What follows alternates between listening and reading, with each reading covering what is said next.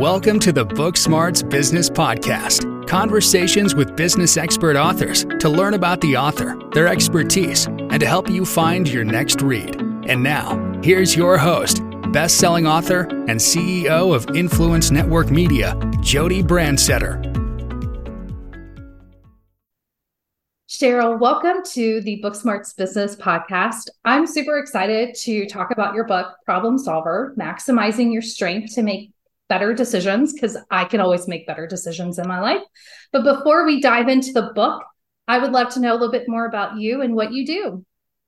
Well, thank you so much for having me. I'm so excited to be on the podcast and to talk about my new book, Problem Solver. So, my background is in investigative journalism. And today, what I do with that is I have a company called Decisive, which helps people to build decision making skills. And I also offer coaching and create curriculum, both for large professional development programs, but also for universities and governments and working with individuals to help them make better big decisions. I teach at Cornell University, both for all of their startup companies as well as a course in complex decision making, which is available online through eCornell to people around the world. How did you start decisive? Like what was how did you transition from journalism to to this? Well, um, I was an investigative reporter at a publication called Barron's. It's an investment publication. I was an editor there and a columnist, and I ended up writing a series of stories that really had an outsized impact.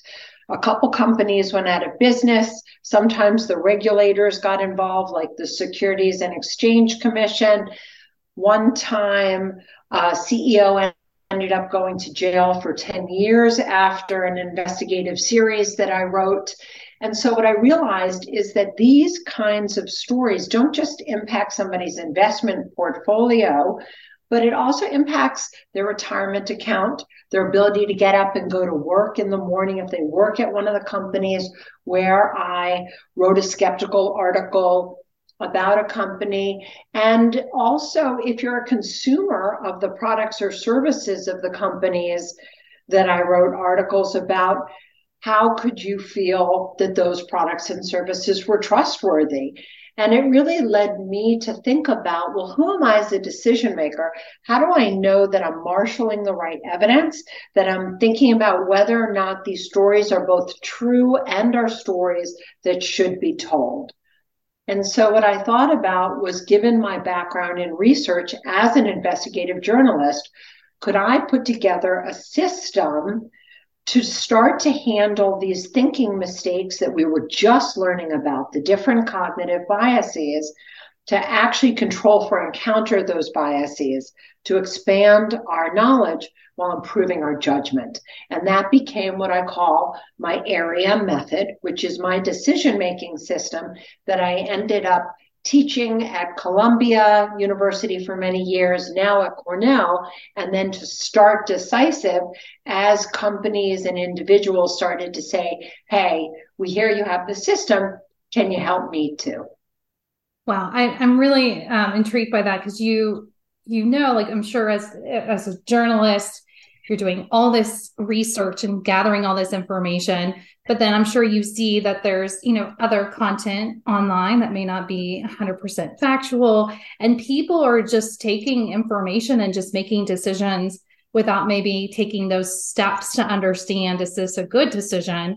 And then yeah the uncertainty with your finance financials like during the recession. I mean there were so many um, people that are impacted when companies do something that's not not appropriate um, so i can see having some sort of method for a person but also a company can really help them with making better decisions Absolutely. You know, the research was just starting to come out. And even now that we all have these thinking mistakes and that we want to bring questions to where is information coming from and how are we ourselves processing it.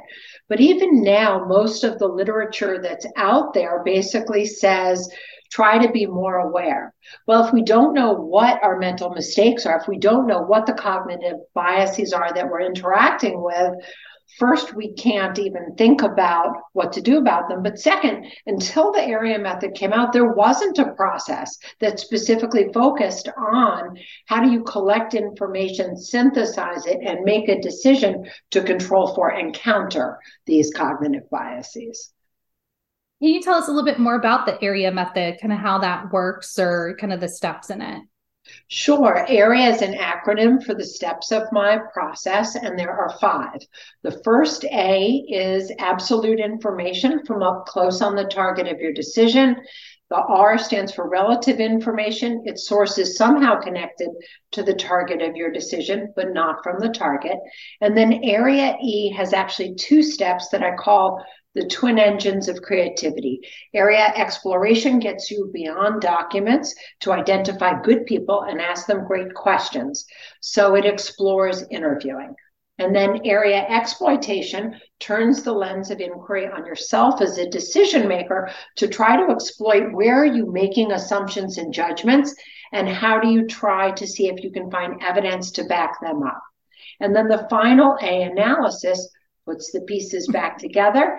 It helps you to strength test your decision and to come to conviction on the decision that you want to make one of the things that I I believe in for like entrepreneurs, but also just people in general, is that curiosity is key to being able to do really anything. And and what you were just talking about, I just felt like that word kind of embedded parts of that, like the interviewing and being willing to look at your own assumptions and then be able to say, is my assumption correct or am I just you know shortcutting something that's you know actually not factual um, so I, I really like that, but I, I wanted I had to throw the curiosity word out because that one of my favorite words, but two, it just feels like that's part of this process. It's absolutely part of the process. And my first two books, Problem Solved, which is on personal and professional decision making, and then Investing in Financial Research, which is on financial and investment decision making, both show people how do you use the area method applied to those types of problems and decisions. And it's really an effort to change the way that we interact with information and with others because when we have an inclusive perspective taking process that's when we can really strengthen our relationships as we make decisions, which gives those decisions a better opportunity to be a success. So, wow. So, what I heard there, several things, but the thing that always blows my mind. So, this is book number three for you. So, congratulations on that.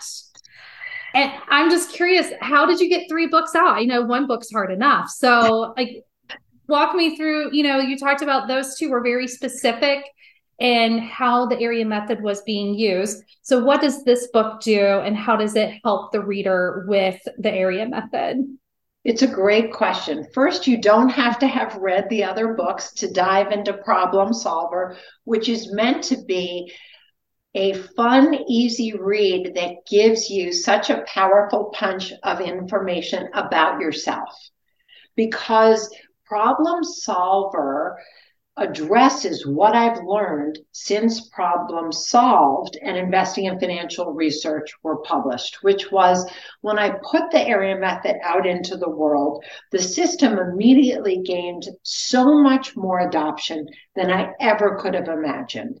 Everything from high school students and university students to people changing careers, somebody helping an aged parent to find a good housing accommodation for themselves, counterterrorism professionals, nonprofit leaders, and so on. And what I realized is everybody can use area, but we don't use area as it is, we use it as we are. And that's because we're different types of decision makers. But that begs the question then who am I as a decision maker? So, in reading through thousands of evaluations of individuals and groups that I've worked with, I realized that there are five different ways that people approach their decisions. And I call these problem solver profiles. and I've given them all fun names. And in Problem Solver, you can take a quiz.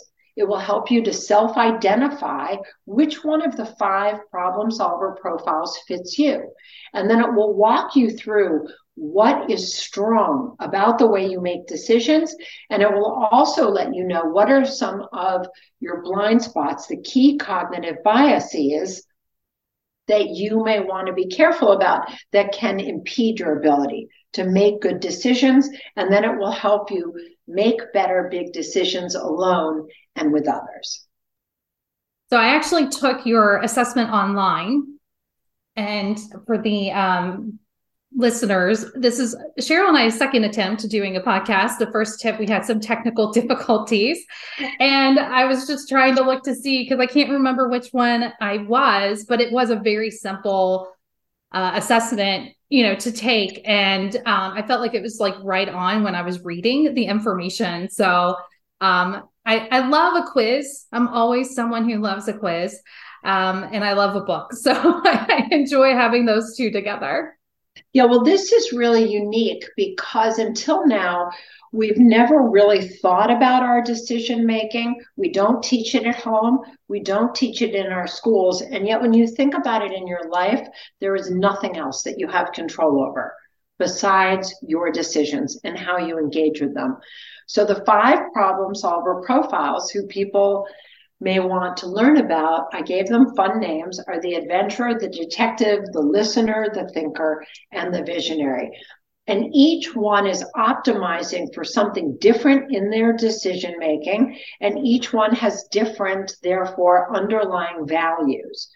And by understanding who you are as a decision maker and who the other people are, you can have a much easier way to have more fulfilling conversations and decision making with people. The adventurer is optimizing to move forward and to make a lot of decisions. The detective is optimizing to find evidence to be able to have an underpinning to her decisions.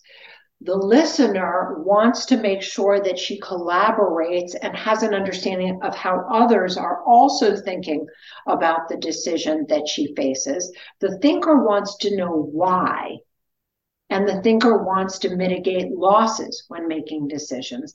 And the visionary is somebody who really favors an original, out of the box decision. So you can really see that there's a lot of benefit to understanding intellectual diversity and who you're making decisions with so that you can have a more fulsome understanding of the problems you face and make better big decisions. So I was a detector. like after you said those five, I'm like, detector, that's me. So yeah, I mean it and it is it's it's interesting because again we always make those assumptions that everybody makes the same uh, goes through the same process to make a decision um, or we're so ingrained in what we do that we just make again the assumption that others do it do it the same way we do when you know being able to get in their shoes use empathy but then also understand how other people make decisions will help you maybe eventually become that collaborator uh, where you are, you know, kind of working, especially as a team, right? I mean, I feel like as team decisions, a collaborator is probably a great person to be, you know, working on that team to help with those decisions. Actually, all five of them are extremely valuable. There's no ideal team or ideal person to have at the table. The thing that becomes really important is to learn all five of the problem solver profiles. Not only will it give you a lexicon in which to talk about and think about these ideas, because as humans we think in words, but it also gives you an opportunity when you only have certain profiles gathered in the room in a team environment to bring in the questions from the other perspectives. I love that because there's also a lot of assessments around like how people communicate and understanding everyone's communication style. This is just another piece of how to understand each other's decision making, you know, lenses so that yeah, you guys can be able to look at each person individually, understand their ideas, their pers- you know, their perspective and then hopefully work together make a really good sound decision for a problem that you're facing Right. And I would say that there's two things here. One is, as you mentioned earlier, we often make the assumption that our way is the right way.